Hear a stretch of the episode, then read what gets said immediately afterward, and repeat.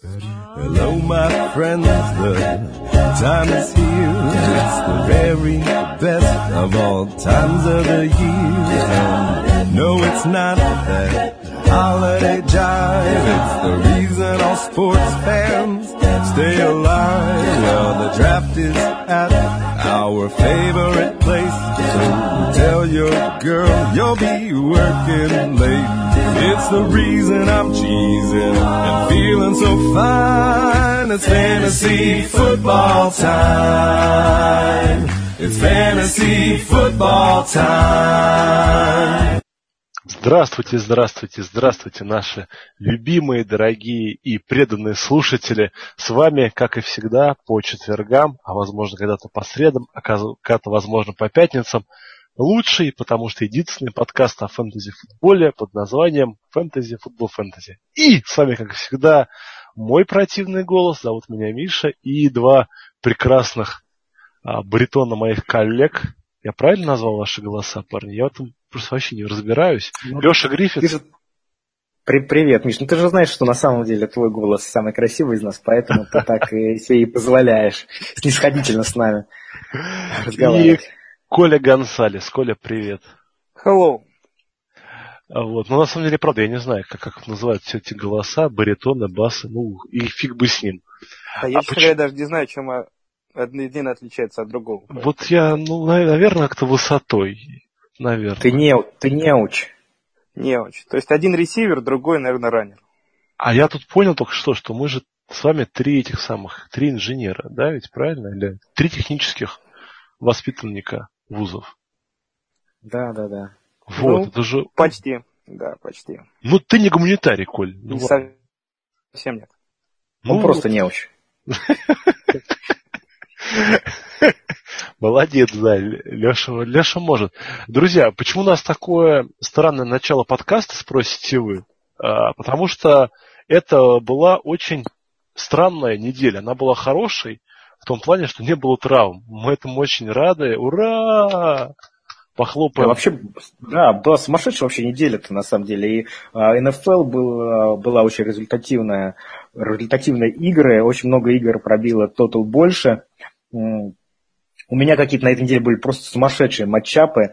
А, в династии я а, проигрывал за минуту до конца второй волны 11 очков.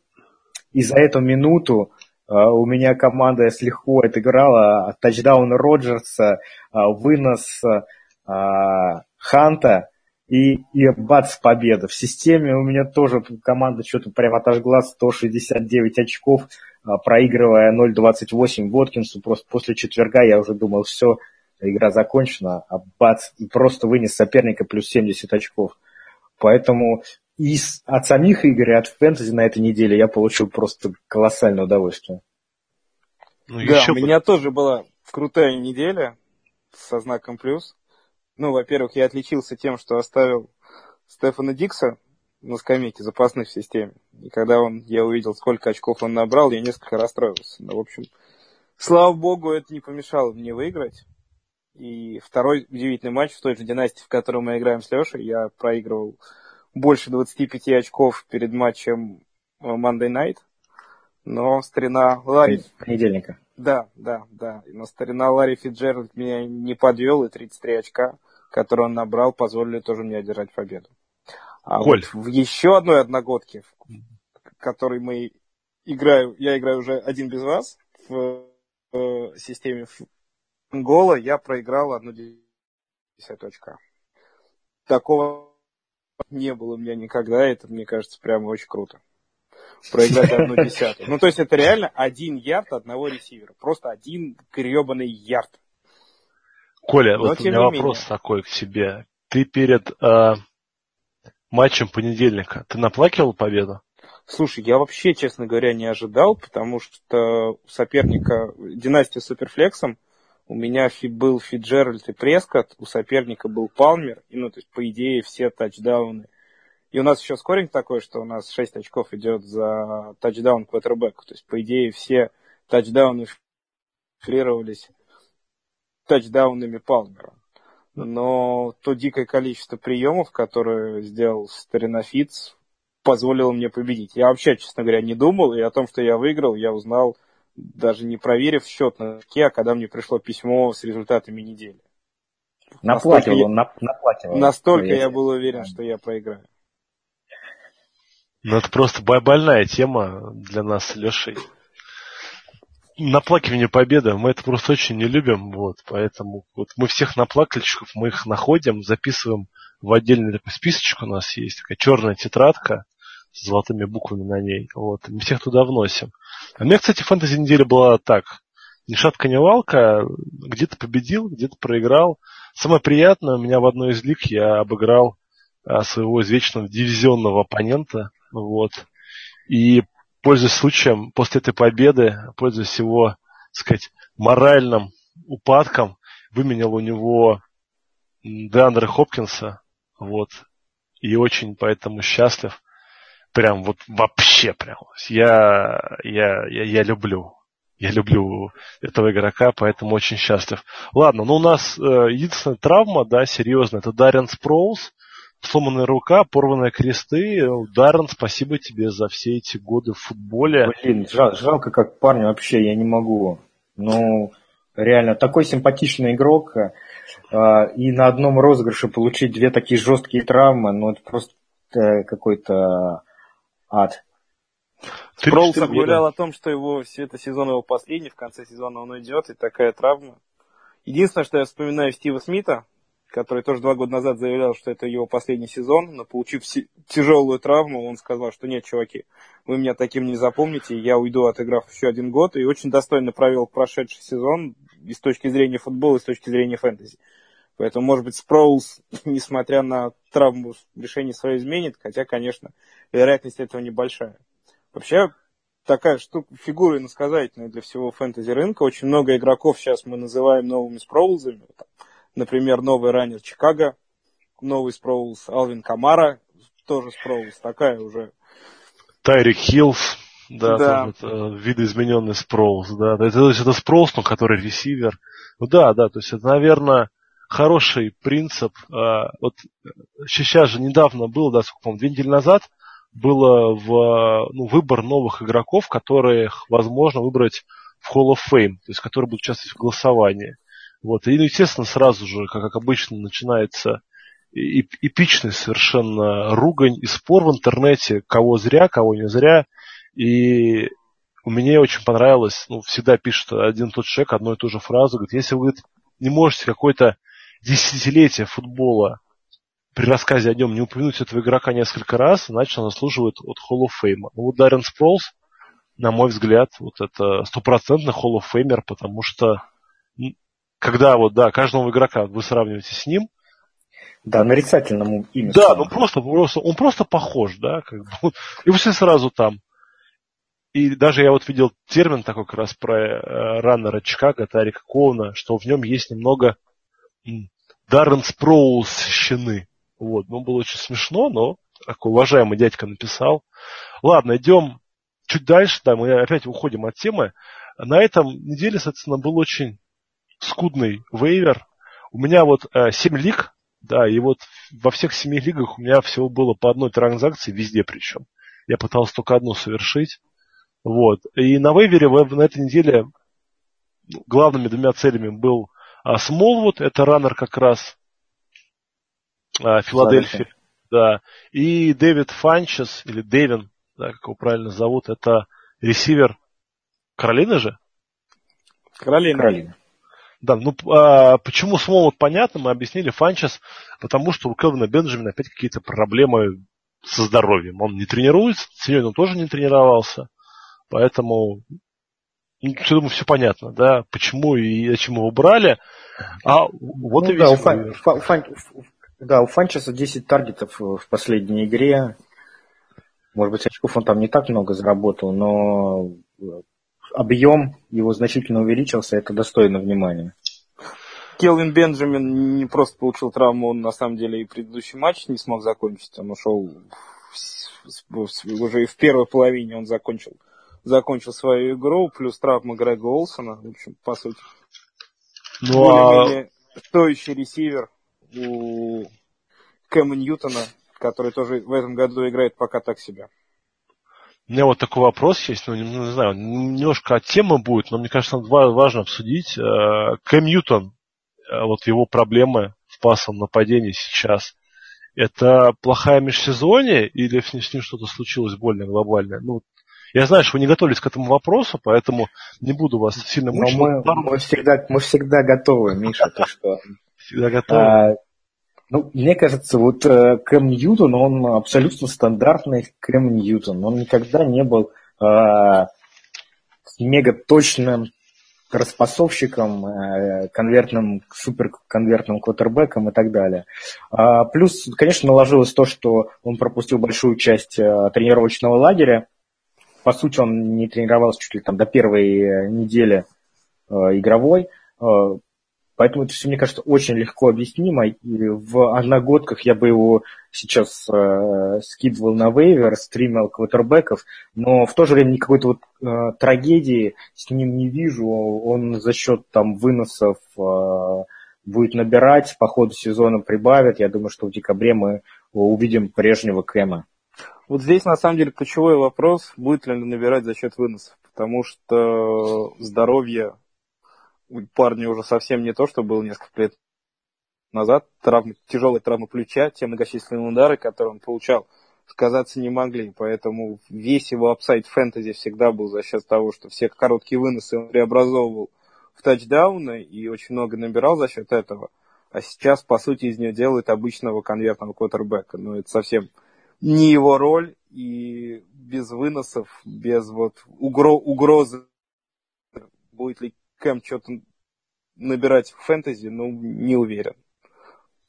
Я думаю, что появятся эти выносы, знаешь, когда уже забрежет перспектива не попадания в плей-офф, сразу все, все это Каролину включит. Ну, это мне так кажется.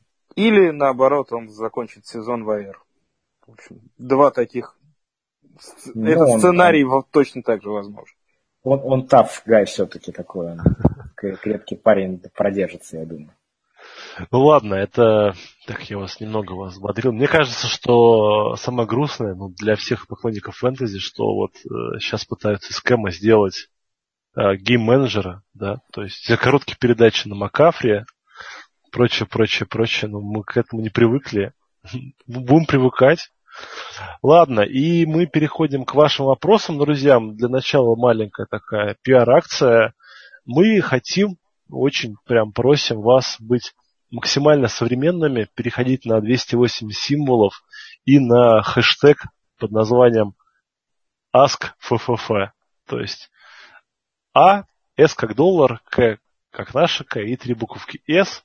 Вот перед этим пишем решетку. Это нужно для того, чтобы мы могли э, данные вопросы легко искать вот, ну, по средам вечером, по вторникам вечером, когда мы будем записываться. Вот это для нас очень облегчило бы задачу. Ну и в целом это клево, модно, молодежно, а мы следим за трендами. Поэтому мы сегодня взяли один вопрос с хэштегом, который нам написал, да, а, Костя Ластовский, и один без хэштега, ну просто очень уж уважаемый человек был. Итак, а, ну, да. хэштеги да. имеется в виду в нашем чатике Fantasy Football Fantasy в Телеграме. И в да, нашей группе ВКонтакте. Там тоже очень легко ищется. Да, как да, ответственный потому... за вопросы, могу сказать, что со следующей недели вопросы без хэштегов мы просто не будем принимать и не будем на них отвечать. Вот. Только, только за деньги. И с хэштегом. Ну, ну, в чате в Телеграме вообще нереально найти какой-то вопрос, который вы задали, если вы не поставили хэштег. Но это потому, что там а, у нас а, бывает до тысячи сообщений в день, и искать а, вопросы нереально. Это еще мы запретили в, в этом чате политику и э, постить а, прекрасные женские части тела может только один человек. Вот так, так, там было бы 2000 вопросов, поэтому, точнее, 2000 сообщений. В общем, главная боль, главная боль. Ладно, вопрос от Кости Ластовского. Вопрос прекрасный. Спасибо, Костя. Нападение Рэмс. Гофф, Герли, Воткинс. Это реальная тема или просто хороший календарь на старте. Напомним, там был Индианаполис Кольц, Вашингтон Редскинс и 49-е. На этой неделе у них Даллас, тоже, да, считает Костя, что это легкий матчап. А вот дальше начинается мясо. Сихокс, Джаги, Джаги, Кардиналс, Giants, Texans, Vikings и т.д. До пятой недели время sell high. Э, давайте я начну, вот, потому что очень мне нравится работа главного тренера Рэмс, а, Маквей. Да. Ну, во-первых, он а, похож на меня, или я похож на него, наверное, что более грамотно. А во-вторых, он смог а, все вот эти свои кусочки пазла под названием Гов Герли Уоткинс сложить в очень красивую такую фигурку, которая работает, играет.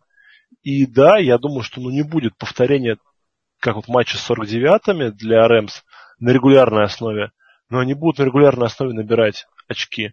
Потому что э, скажем так, нападение Маквея это прежде всего использование хороших матчапов, хороших схем. То есть благодаря этому тренеру он делает всех игроков своей команды лучше, ну именно в нападении, да. Вот. И я уверен, что э, они будут набирать против всех соперников, кроме, возможно, э, джагов, как это не удивительно, да, и, возможно, будет им тяжеловато с Vikings, если Vikings не поломаются к тому времени все.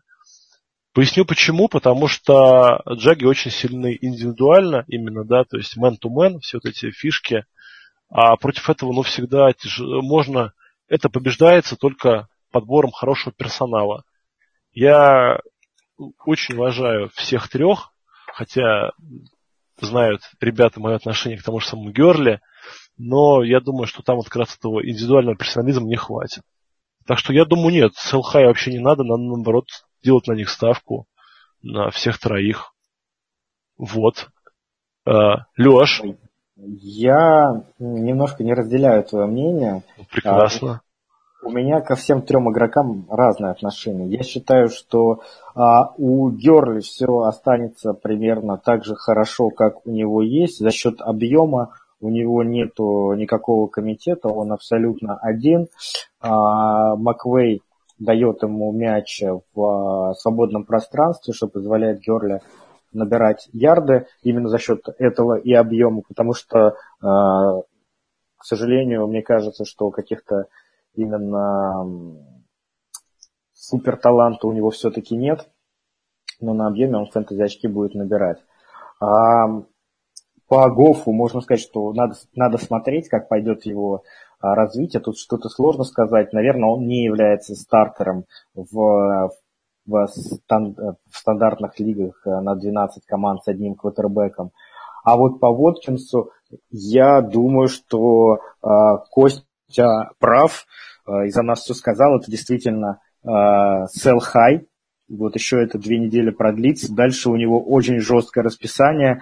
А он будет противостоять а, Патрику Питерсону, а, Рэм, Рэмси, да, из Джагов.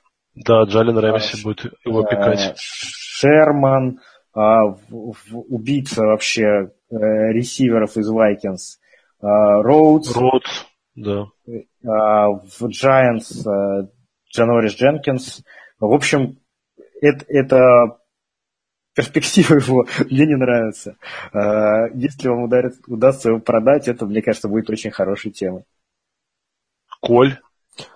А, на сайте NFL.com в рубрике фэнтези есть такая хорошая рубрика, которая называется Start Seat of Flex.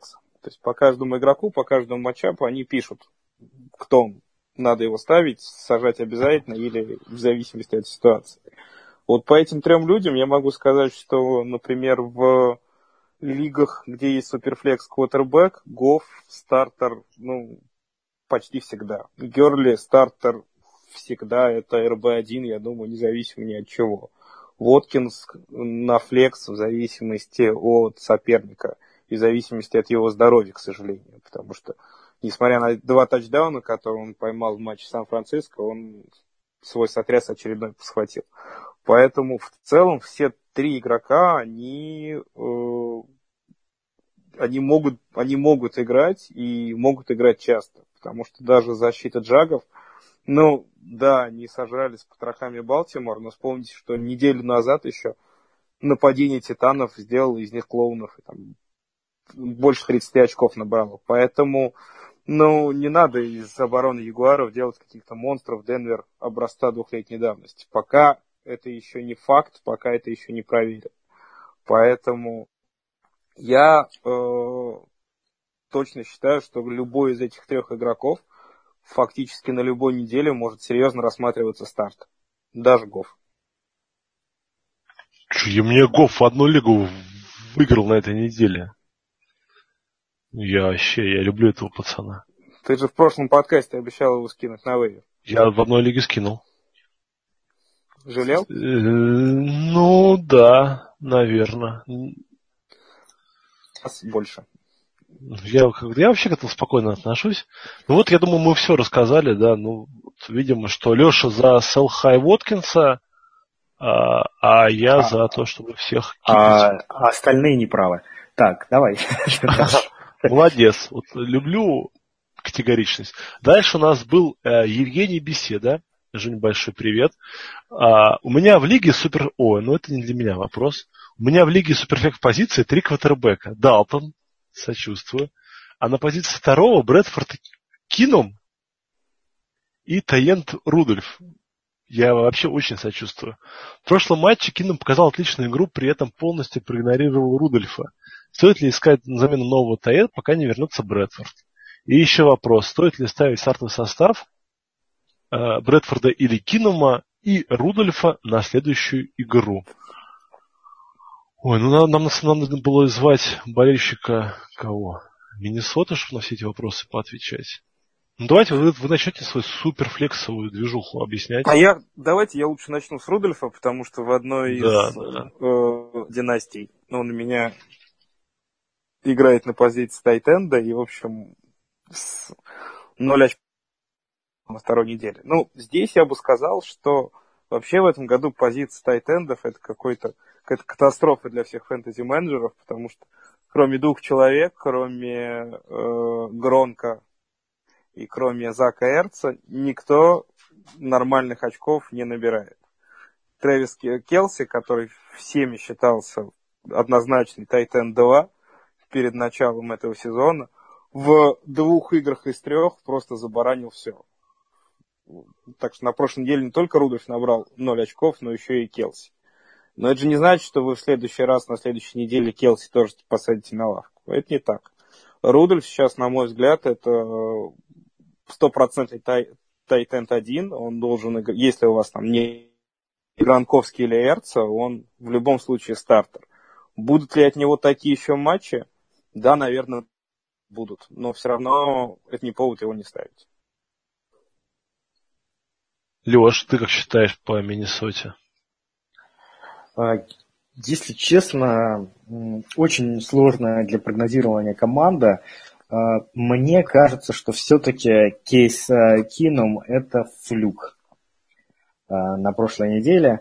Если с Брэдфордом, то все оптимистично, конечно, Брэдфорда нужно ставить, но кейс Кинум против Детройта, у Детройта очень хорошая защита, надо сказать. Просто, ну, если не топовая, то верхнего эшелона, она Э, если не лидирует, то среди лидеров по количеству перехватов в НФЛ. А, и учитывая, что Кинум э, не самый лучший квотербек, конечно... Ласково, да?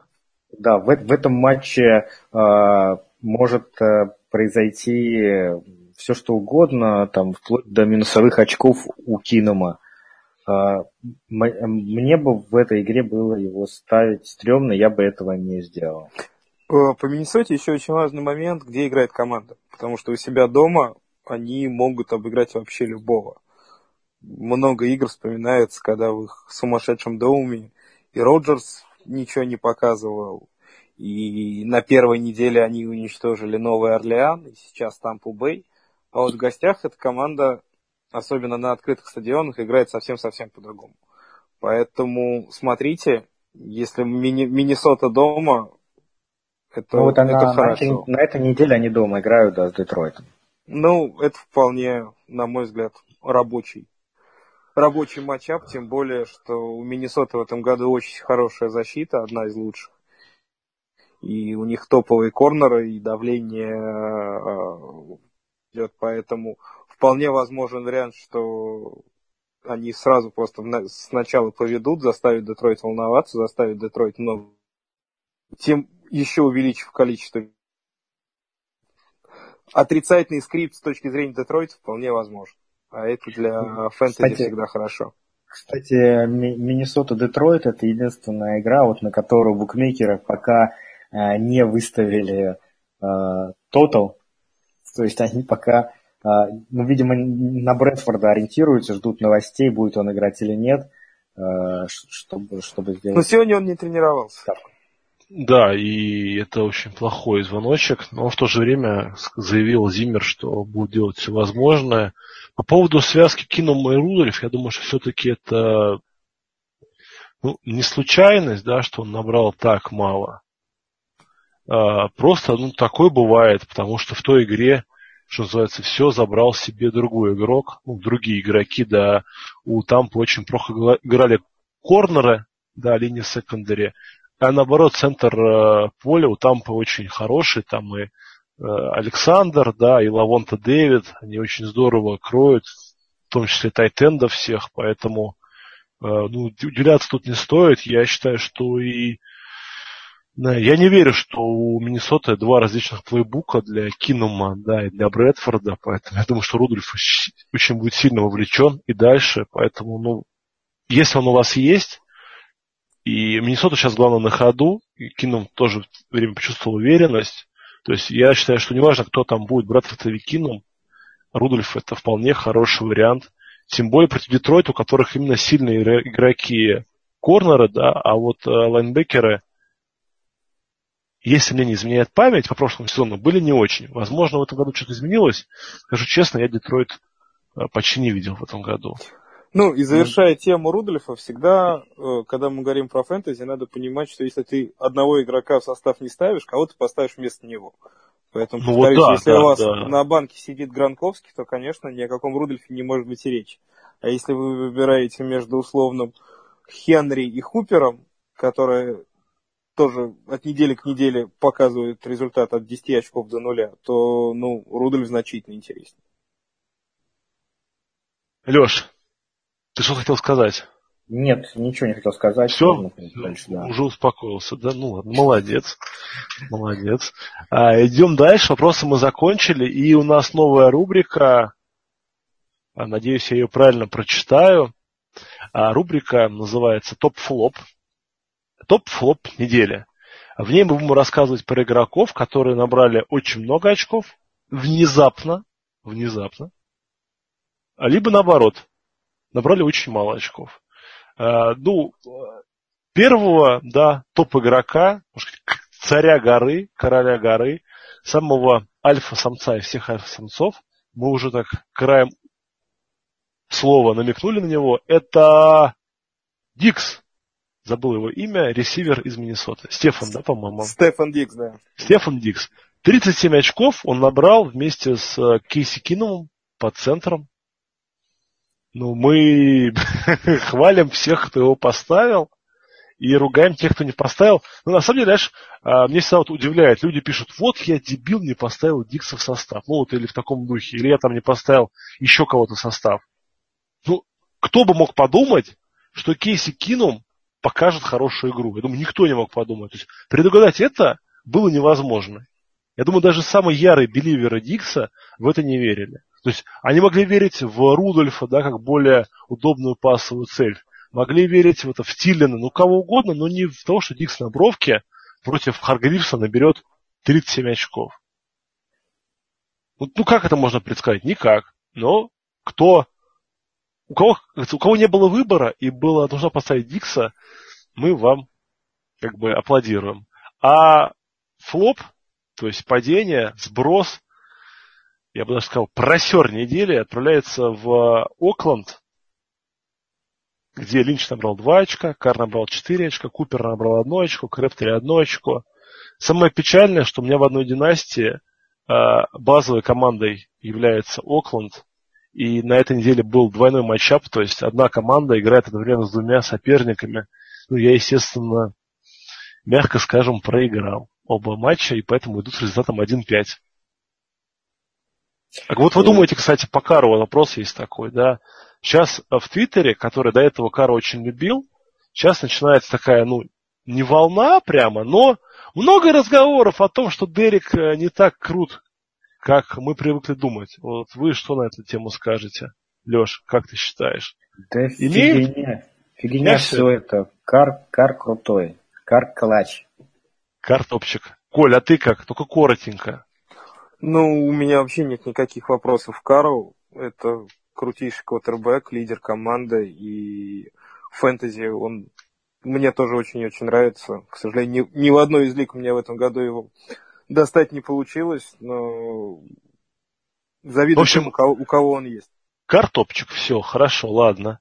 И на этом мы эту рубрику заканчиваем. Кстати, она заняла у нас а всего... Как же, а, а как же Мерседес, Мерседес Льюис, который а, ну, прости, братан, прости, прости, да. Это, это Лешин Бро. Сколько, сколько, сколько людей выиграло свои матчапы, поставив э, Льюису старт? Один. Потому что только ты его поставил в старт, поэтому только ты выиграл свой матчап. Я раскрою секрет. Ты не ставил его? Я, я пошутил, когда написал в чате, что я его поставил. Конечно, я его не ставил, но это... Да, я просто хотел спросить, что же у тебя за слабый такой состав, что тебе пришлось составить состав? Это как то 28 очков набрал Льюис. Леш, ну, раз ты вспомнил Льюиса, э, тоже прямо вот буквально двумя словами. Круто в Лондоне на живой игре было? А, ну, конечно, круто.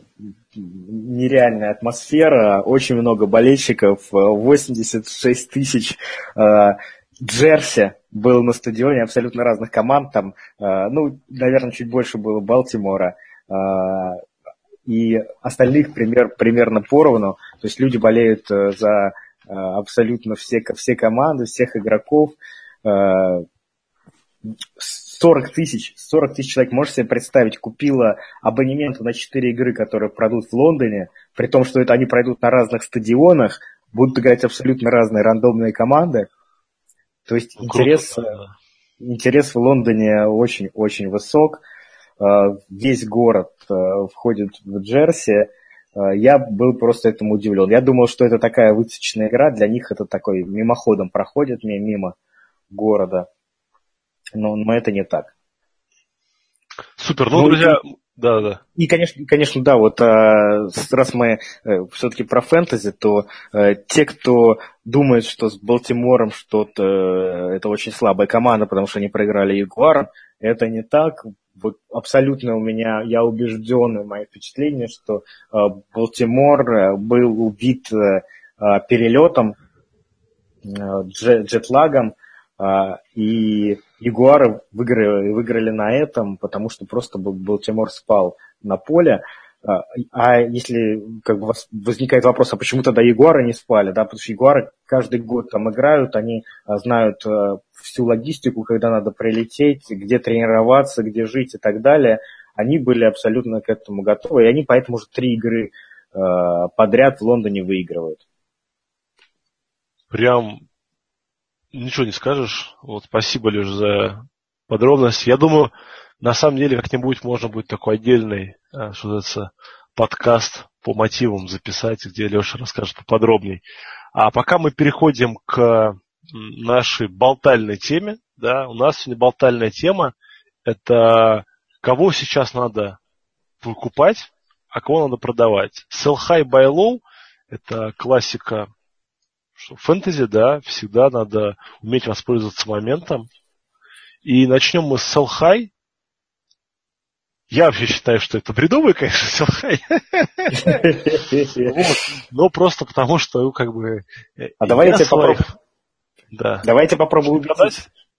Нет. Давайте ты знаешь, попробуем убедить, что это High меня очень тяжело убежать, потому что я согласен с тем, что это надо сделать селхай, просто меня... Э, просто не хочешь его делать. Да, да. именно. Не-не, я просто ну, я, я не люблю. Вот, э, я люблю держаться своих парней. Вот, вот, вот, вот я привык, я скажу. Верь в своих дилеров, как говорят у нас в Русатоме. Итак, первый селхай э, Джордан Ховард, раннербэк Чикаго Берс. Леша, это твой парень. Да, это я его внес в этот список. А, вроде, да, должны удивиться, как-то так он выдал такую игру, просто порвал э, Питтсбург. Но, но, к сожалению, есть э, ряд причин, по которым все-таки надо Ховарда продавать. Первая причина – это, конечно, Тарик Коэн. А, просто сумасшедший парень. Он а, забрал практически уже 50 снэпов, процентов снэпов э, Чикаго. Выносит замечательно, играет на пасе, это очень ограничивает потолок Ховарда. И вот те очки, которые он набрал в этой игре, за них, конечно, он должен благодарить, прям вот прийти к Майку Томлину и сказать ему спасибо, вот э, тортик, вот цветы, потому что... Играйте так почаще, да. Да, ну потому что Питтсбург был просто на этой игре без геймплана. А, Чикаго может только выносить всего один а, прием у ресивера в Чикаго. Все, что вам нужно сделать, это закрыть вынос. И Майк Томлин этого не делает. Я, я не понимаю, как такое возможно. Вот Миша сегодня мне прислал твит на, а, с а, скриншотом последнего play я, на котором Ховард заносит тачдаун.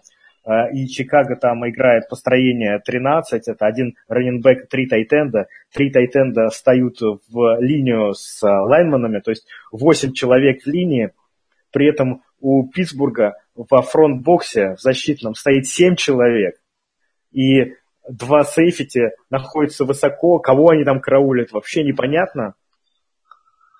Ну, в общем, в общем, э, линия Чикаго Изи делает э, проход для Ховарда, Чикаго выигрывает, э, Майк Томлин уезжает домой, наверное, все равно в хорошем настроении, потому что он побывал в Чикаго. Хороший город, да, да, хороший город. Да. Когда такое еще произойдет с Ховардом, я, если честно, не знаю. Я думаю, что вот еще столько же очков он наберет очень не скоро.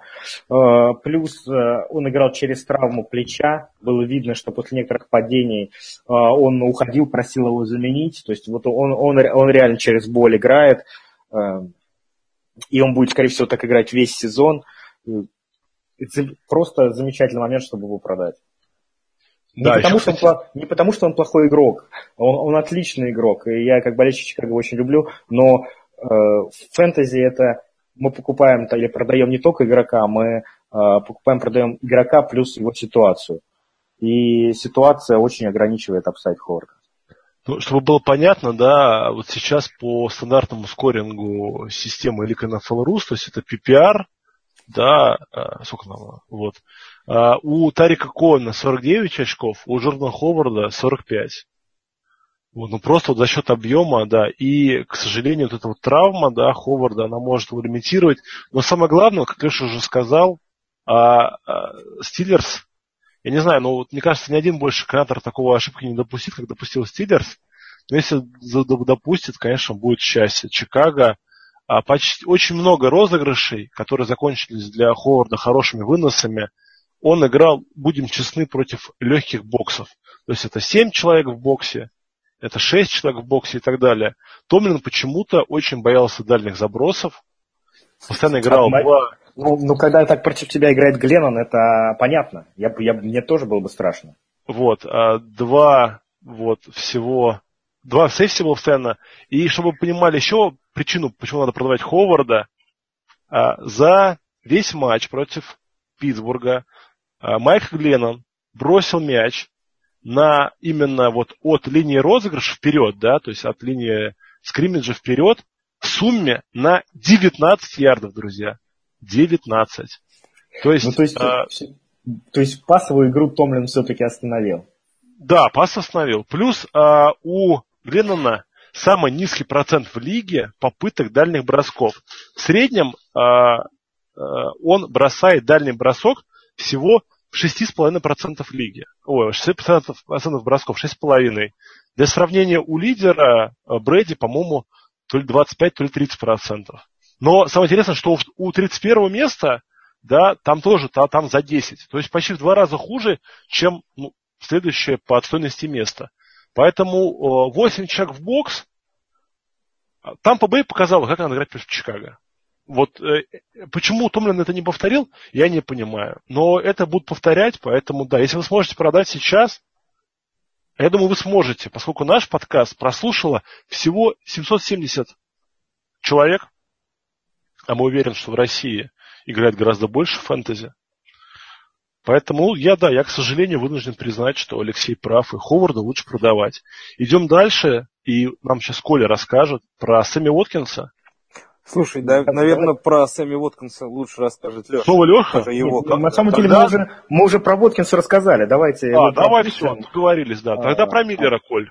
Да, я хочу рассказать про Миллера, про бегущего Хьюстона, и тоже, на мой взгляд, это сейчас наверное, одна из последних недель, когда он может стоить хоть что хоть что-нибудь, потому что хоть что-то, потому что, ну, за последние несколько лет Миллер так и не оправдал наложено на него высокого доверия от всех фэнтези-болельщиков. Собственно, последние три года его берут во втором, в третьем раунде драфта, и своих очков он на эту позицию никак не набирает. Миллер очень ограничен в, с точки зрения количества приемов. Он мало ловит пас. У него почти нет выносов, которые могут принести сразу много очков. То есть он не набирает после линии скриммиджа ничего. И самое главное, что у него, похоже, в команде появляется очень хороший конкурент. Новичок э, Хьюстона, Донте Форман, с каждой игрой получает все больше и больше тренерского штаба. И в последней игре э, Миллер вынес больше там то ли на 8, то ли на 10 тач. То есть они, если играют не на равных, то Форман к нему стремительно приближается. Плюс, в отличие от Миллера, Форман хорош на приеме. У него было две в игре с Патриотс две прекрасные ловли, которые дали ему почти 90 ярдов. И э, вообще, если вспомнить всю карьеру Миллера, то свой э, как ни парадоксально, свой самый лучший сезон с точки зрения очков фэнтези он показал в Майами, когда его держали свежим. То есть он не может работать в режиме Белкау, не может быть первым выносящим, который получает по 25-30 попыток за игру. Он может показывать, набирать хорошие очки только тогда, когда у него, его используют относительно нечасто. А иметь такого человека основным выносящим, который получает 10-15 попыток за матч, ну, мне кажется, это расточительно. Поэтому, если кто-то еще покупается на имя Миллера, если кто-то считает, что это РБ-1 в Хьюстоне, то продайте ему этого человека прямо сейчас. А, вот можно я еще одного селхай кандидата скажу, ну, несмотря на то, что у нас его нету в сценарии подкаста. А, подсмотрел у Number Fire сайте uh, JJ Захарисом есть такой аналитик фэнтези. Uh, к статистику Крис Томпсон. Uh, парень набирает 2,67 PPR очка за одно касание. Вы себе можете представить? Просто человек касается мяча, и у вас так плюм 2,6 очка в, это, в бокс-скоре. Круто. Еще раз касается еще, пум, еще 2,6. Ну, э, там э, Карим Хант даже не рядом с ним. То есть э, это, это такой темп набора очков, который абсолютно невозможно поддерживать, у него обязательно будет регресс к среднему. А, или вот другие, другие цифры, он зарабатывает тачдаун а, каждые 7 прикосновений к мячу. По лиге в среднем у раненбеков это 35 касаний. То есть на каждые 35 касаний тачдаун. У него каждые 7. То есть он в 5 раз чаще любого другого раненбека. Ну, понятно, что, э, несмотря на то, что он хороший игрок, ему очень сильно везет, а, он не сможет такую продуктивность поддерживать дальше.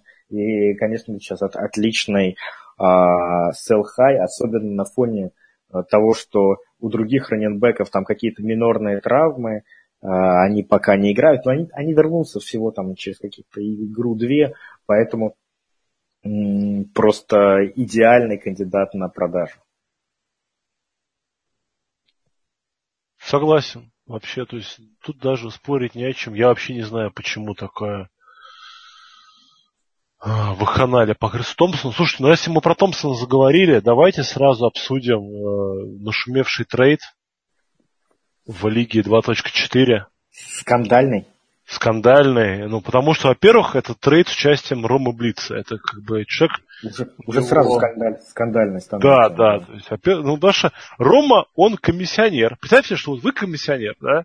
Причем вы хороший комиссионер, ответственный, добрый, а, который любит очень задавать вопросы. В общем, вы к фэнтези относитесь серьезно. К вам приходит ваш игрок вашей лиге, а вы играете при этом не на третьем уровне, друзья. То есть это игрок, который минимум, у него был один хороший сезон. Он приходит и говорит, знаешь, Ром, вот у тебя есть Крим, Крис Томпсон, кто там был еще, Ален Хернс, да? Угу. Вот. А я тебе, вот я хочу их. Вот прям хочу, прям кушать не могу. А я за них дам тебе Хулио Джонса. И а, а Рома, как честный комиссионер, он первым делом, у нас э, в, у комиссионеров Лика на Фалрус есть отдельный чатик, он пишет нам, типа, пацаны, как бы тут такое дело, это не я. То есть он сам пришел, да? То есть вот он сам пришел, как бы ко мне начал приставать и говорит, возьми Хулио, отдай мне двух этих днарей, я вот жить без них не могу. Что мне делать? Э, все комиссионеры как бы просто за Рому прям порадовались. Такие, Рома, красава. Но Рома, говорим, это, это западло. Если бы ты был, не ты был не комишем, мы бы сказали, проводи. Круто, супер, кто-то лох, кто-то умный. Но ты комишь, и к тебе будет 101 вопрос. Ну, это, знаете, как э, синдром сына учительницы, да? К, к, к нему всегда м, более жесткие требования.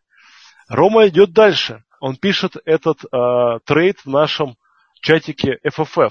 И, соответственно, тут начинается просто бурление, применю красивый термин, каловых масс.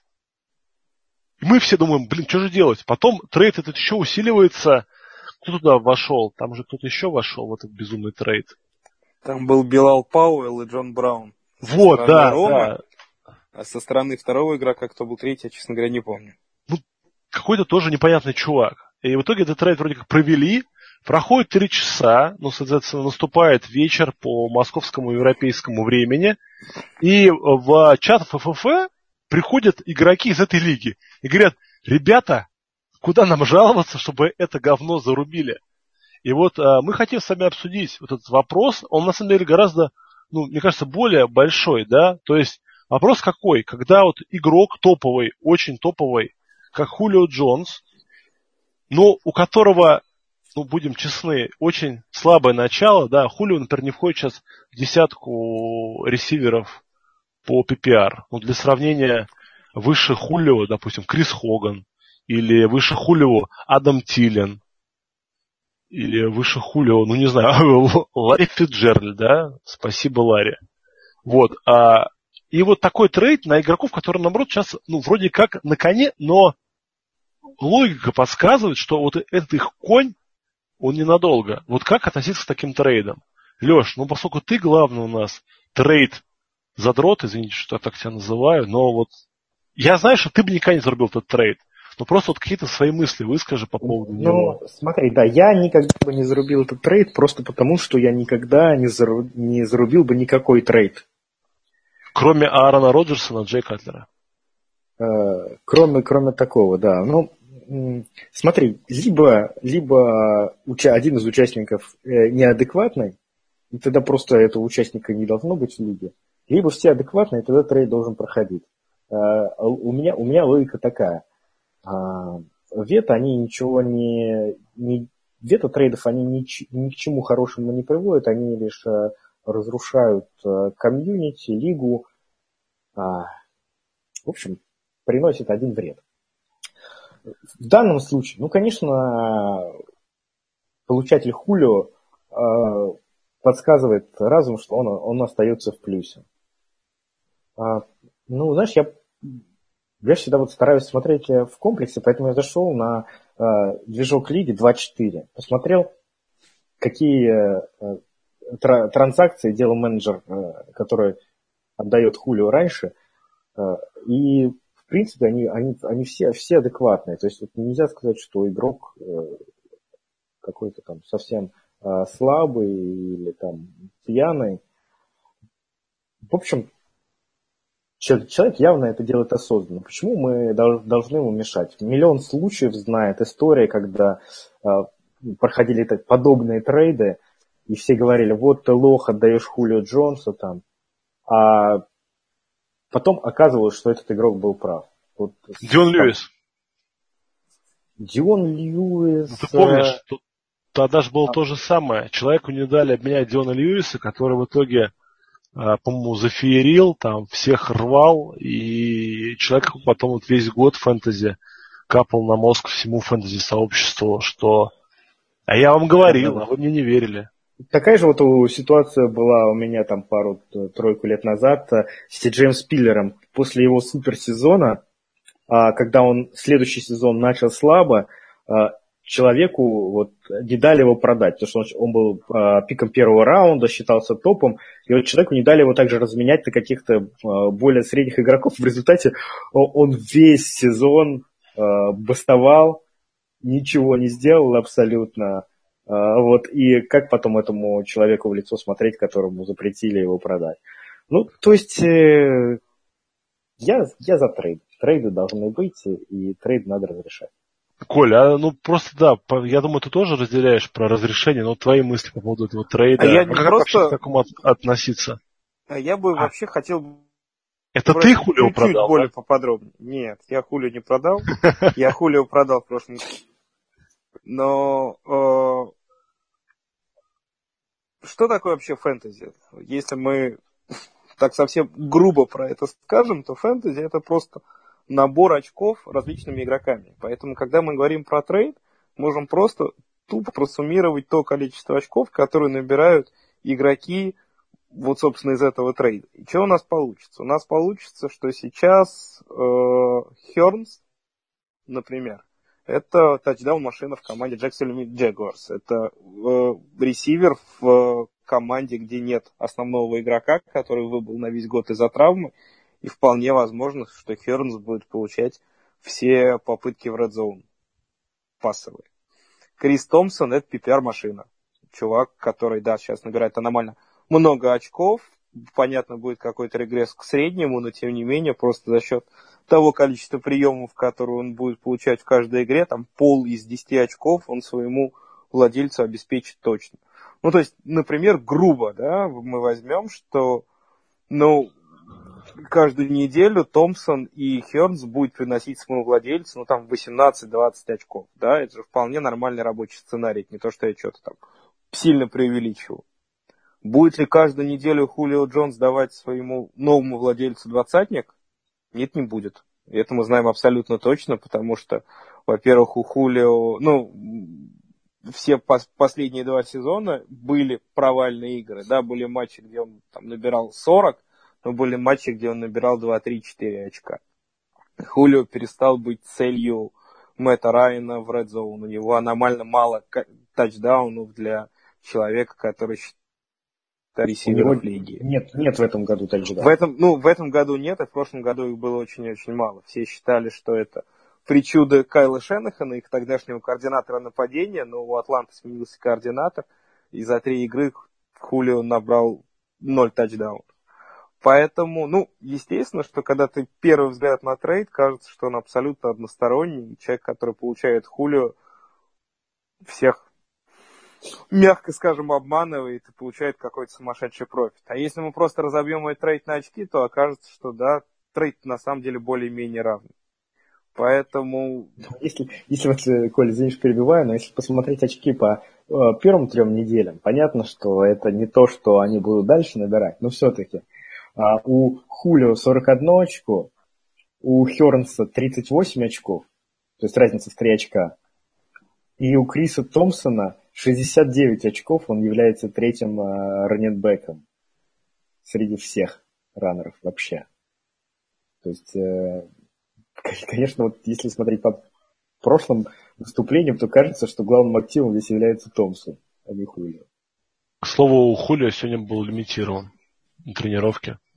Тоже момент. Ну, я согласен с Лешей, я считаю, что любой трейд, который заранее не такой вот гадкий, продажный, надо пропускать именно потому, что э, люди на втором уровне, да, если не на первом, ну, на втором, да, находится Рома и его партнер по трейду.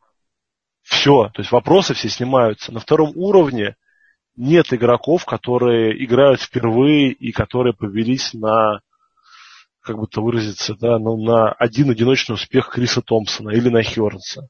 Там нет таких игроков. Люди минимум в одной лиге год назад вышли в плей-офф. Все, то есть, э, то есть вопрос исчерпан, да. То есть, если мы находим подтверждение того, что человек находится не под действиями э, изменяющих сознание веществ, ну, то есть, ну, просто мы ждем день, да, пока он протрезвеет. Если он в следующий день все еще хочет э, этого трейда, все, он должен проводиться по умолчанию. Если человек запойный, да, ну, значит, вообще Роме повезло. Можно еще дальше будет там с ним трейды проводить, просто ждать, когда на кочергу снова сядет, как говорят наши коллеги с Урала. Так что, Рома, ты лучший. Мы прям вот от всей души тебе завидуем. А, и возвращаясь к нашим пацанам, у нас кого надо выгодно покупать? А, игрок номер один – это Джо Миксон, который нам позволит заодно рассказать вам про текущее положение в стане Cincinnati Bengals. Да, Леша. был такой вопрос. Да, или ВКонтакте. Да. Ну, собственно, давайте чуть-чуть расскажу про ситуацию с раннером в Цинциннати.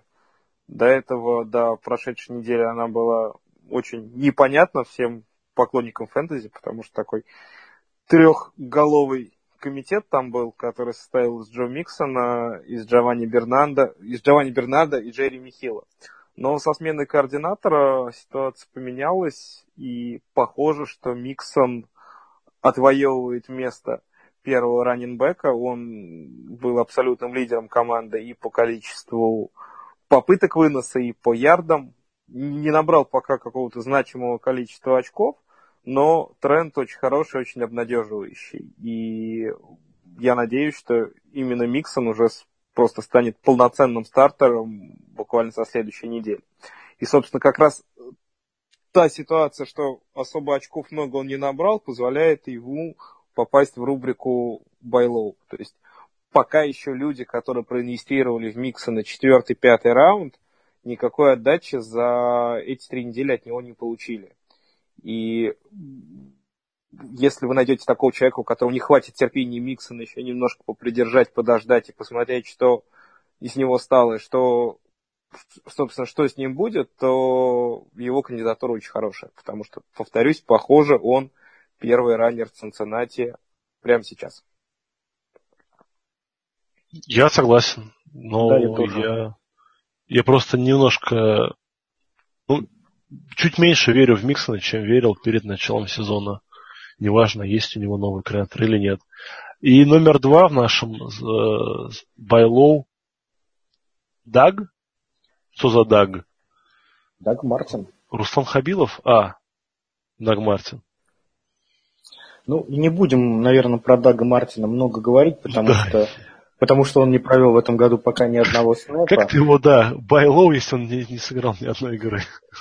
Но тут э, я скажу следующее, да, э, многих людей, а, многие люди потратили на него пик 6, 7, 8 раунда, а, они, соответственно, не взяли какого-то другого игрока, который мог им приносить очки, они положили его на скамейку, он там спокойненько лежит, а, и вполне вероятно, что эти люди первые свои три, три игры проиграли, или проиграли две из, э, из первых трех игр. А те, кто проиграл первые три игры, поверьте, они уже в таком а, они слабые. отчаяния, да. Они, они уже становятся не ведущими, а ведомыми. Это надо, это надо использовать, конечно. И им, им хочется победить вот уже на этой неделе. Они понимают, что им уже отступать некуда, поэтому э, надо использовать их отчаянное положение э, и попытаться у них купить Дага Мартина, предложив им какого-то игрока, которого они могут поставить в лайнап уже на этой неделе. А, а Дак Мартина ждут, мне кажется, прекрасные перспективы в Тампе. Ну, конечно, понятно, что я могу ошибиться, но а, мне кажется, вот в Тампе сейчас такой не происходит небольшой процесс перестроения игры. Там начали понимать, что Винстон, Уинстон не может на себе именно вести команду, и чтобы так, минимизировать ущерб от Уинстона, все-таки будут максимально стараться играть через вынос, и вынос именно будет основой игры э, Тампы в, в протяжении этого сезона. Ну, это у меня такое вот ощущение, так скажем. То есть, ты предлагаешь просто воспользоваться слабостью каких-то игроков, моральной, да? Почему нет? Вот э, в, не, некий э, Э, Виталий Пчелкин в ВКонтакте как раз э, задает нам вопрос, если, если у ведущих совесть. Нету, нету, надо пользоваться э, положением бедственным других команд. Надо разводить других игроков на хороших игроков, правильно? Конечно. Ну, Лишь Отлично. одно правило, никаких, никаких правил. Отлично. Я, я целиком поддерживаю, кстати. Я прям вот только за. Ладно, у нас очень удлинился наш подкаст внезапно, но мы сейчас прям будем очень коротенько, коротенько или коротенько. Так, и для начала напомним, что мы сейчас будем играть в стримеров. Это завершающая рубрика нашего подкаста. И напомню, на той неделе у нас были выбраны Коля взял себе Катлера, Бена Уотсона и защиту Иглс, что принесло ему в сумме 24 очка. По хлопам Коли. Миша взял Симеона, Джесси Джеймса и защиту Долфинс. 15 очков. Если на холле. И Алексей, э, взяв Кайзера, кстати. Вот один Кайзер набрал больше очков, чем все мои три вместе взятых. Но потом, правда, тоже Леха залошил. Э, Зак Миллер и Гринбей. Но, тем не менее, Леша набирает 29 очков и занимает первое место. Yeah. Итого, у нас за три недели Алексей первый, 74 очка, Николай второй, 53, ну и замыкает тройку лидеров, ведущий подкаста, то есть я, у меня 44 очка. На этой неделе мы... Real Talk. Да, тоже распределились. И, э, ну, давайте сразу начнем мы с э, квотербеков. Коля, тебе право первой ночи. Давай рассказывай, кого ты нам выбрал. Не-не, первый я... я ну ты нет, ну выбрал ты первым Леша, да, но Коля начнет. Мне ну, на самом деле, если бы я бы выбирал первым, я выбрал как раз того, кого выбрал Леша, поэтому пусть он и говорит. Ладно, ну Леша, давай.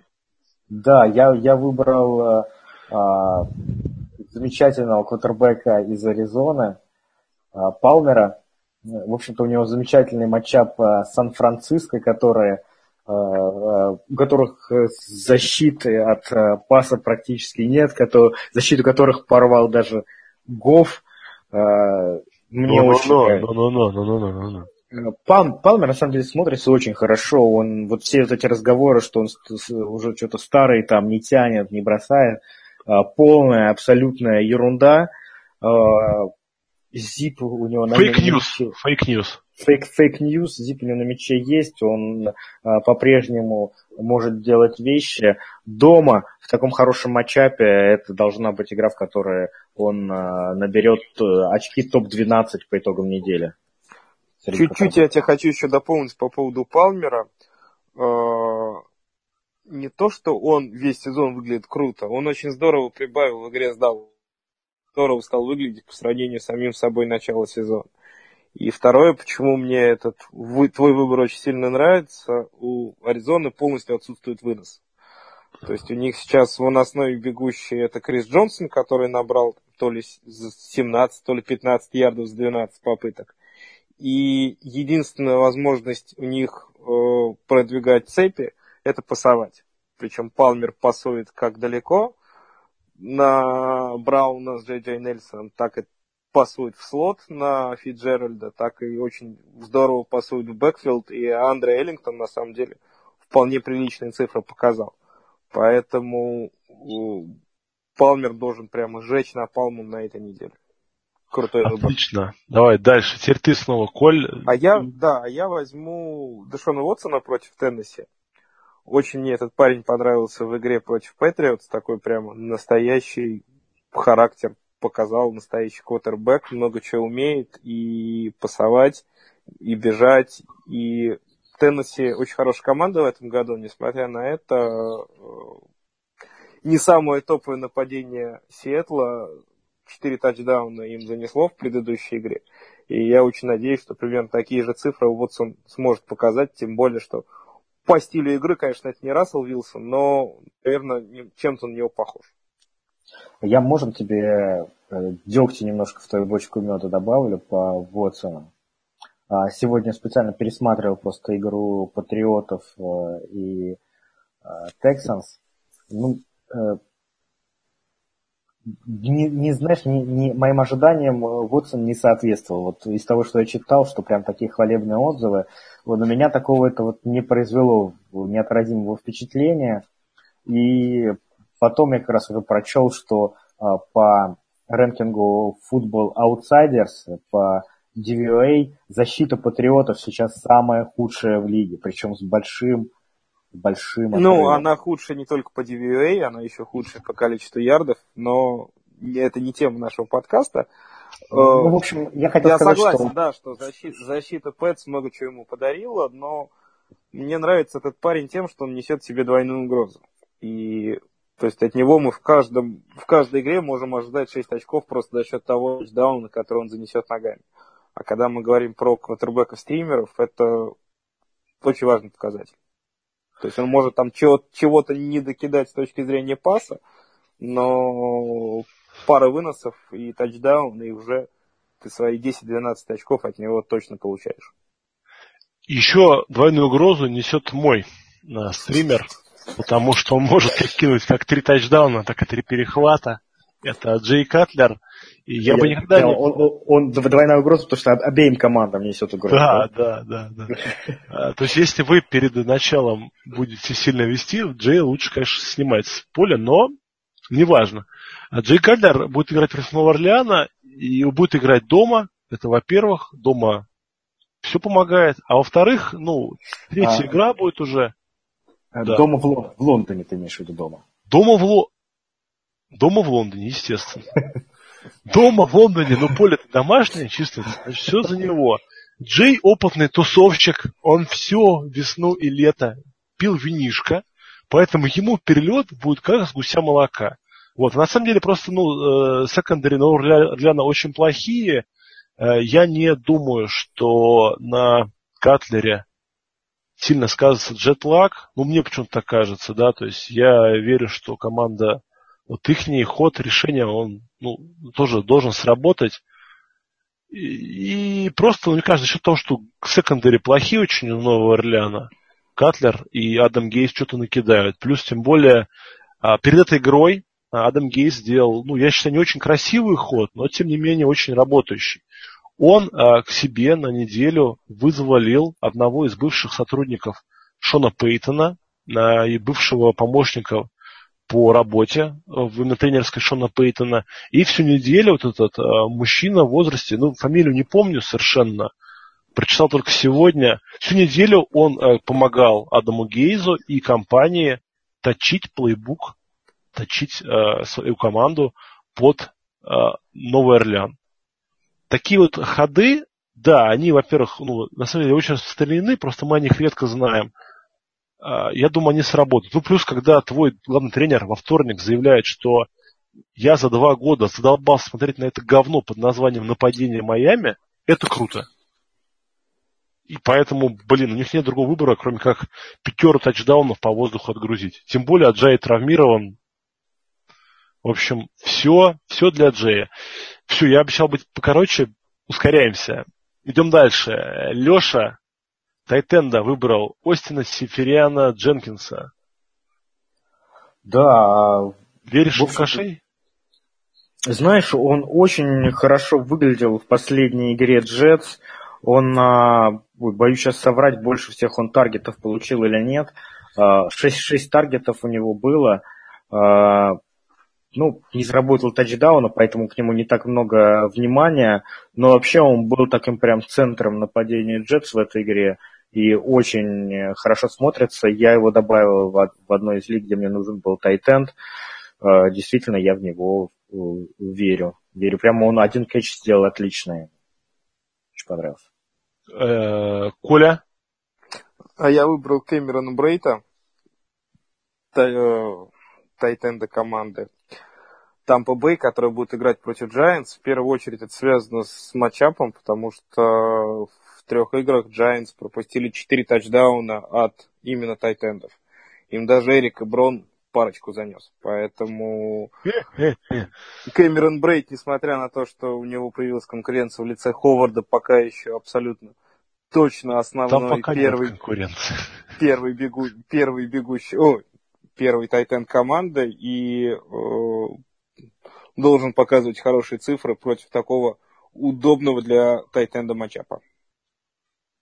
Я с тобой полностью согласен, но меня только расстраивает, что ты говоришь, что у него есть какое-то, как это сказать-то, что есть соперничество.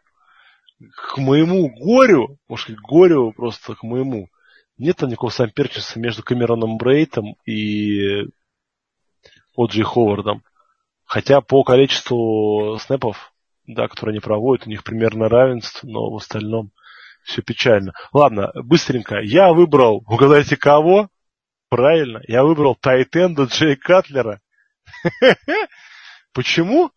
Потому что э, я старый алкоголик и наркоман, э, потому что мне, мне нравится этот матчап, опять же. Мне нравится, что непонятно, какая защита у Нового Орлеана, а Джулиус Томас э, и всегда любил Тайтендов и Катлер, и Адам Гейс, и в Лондоне на той неделе уже поймал один Тайтенд, значит, и на этой должен поймать. Вот я верю. Вот, плюс а, там а, был, были какие-то мелкие повреждения у Паркера, Лендри там чуть ли в тюрячку не привлекли, Кенни Силс только на бомбах работает. Так что Томас мой кандидат. На самом деле просто э, этот вариант, он подходит тем, кому надо вот, ну, плох, плохие свои игроки, матчапы надо как-то вот рискнуть, да, поставить на какую-то связочку. Вот это как раз именно такая связка. Иногда это работает. По защитам я выбирал первым, поэтому быстро расскажу. Я выбрал э, лучшую защиту в лиге, по мнению Джалина Рэмзи. Это Джексонвильские Ягуары. Они, кстати, э, сейчас занимают второе место по скорингу нашей лиги, то есть система Лика Фаларус, прошу прощения. Вот, они играют на выезде против Джетс. Я вообще не люблю брать команду на выезде, но это Джетс, и это очень плохие ресиверы, тайтенды, раннеры тоже все сломались нафиг. Ягуары зарешают прям вангую 15 очков Ягуарам в защите. Во как. Видали, какая у меня уверенность? У вас такой нет. Леша, ты выбрал... А, я выбрал защиту Цинциннати, потому что они даже до Аарона Роджерса добрались на прошлой э, неделе шесть раз, сделали пик-сикс, прервав в э, рекордную серию, серию Роджерсов. Э, передач. Да, спасибо большое. Э, и тут еще они, они будут играть против Дэшона Кайзера, который а, наоборот, очень э, пока еще медленно принимает решение, долго стоит в конверте, по срашу Бенгалс хорошие, они будут до него добираться, и даже если не сделают там pick-six, fumble, ни, ничего не возвратят, они на одних сэках должны заработать а, хорошие очки. А еще вроде Вонтез Берфикт должен вернуться после своей да. дисквалификации и сыграть первый матч, поэтому защита Цинциннати да, еще... А он, а он ведь может кого-то и убить из игроков. А это сразу плюс 6. Браво. В лигах, где дают очки за убийство. Уважуха будет на космическом уровне. Вот, Коля. просто космическом. Коля, Коль, да. Твоя защита, Твоя защита предатель. Да, да, да, да, я специально, я знал, Мы изгоним тебя из подкаста. И есть высокая вероятность, что это будет защита, которая покажут хорошие цифры. Это защита Bay против Чикаго. Матч Thursday Night, который состоится уже в ночь с четверга на пятницу, поэтому если кто-то захочет сыграть защиту Bay, не забудьте поставить ее в состав. Чикаго команда, у которой есть только выносное нападение, пассового нападения нет совсем, и посмотрев на то, что на тот геймплан, который выбрал Питтсбург против Чикаго в воскресенье, я думаю, что координаторы защиты Гринбея разберутся, что надо делать, надо закрыть вынос, и на этом, собственно, все и закончится. Беда в том, что Гринбей очень плохо защищает вынос в этом сезоне пока, но выбор нам нравится твой, Николай, хоть мы с ним и не согласны.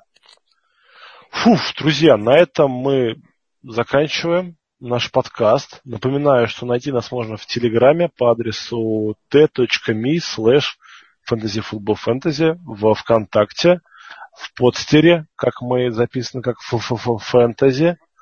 Не забывайте про новый и самый лучший хэштег AskFFF. Спасибо, что послушали нас. Удачи вам на этой неделе. Верьте в своих лидеров, в своих дилеров, верьте в свою команду и не убирайте своих парней из состава, то будет грустно. Пусть все ваши команды выиграют, за исключением тех, которые играют против меня на этой неделе. Пока всем. Let's go! Let's go!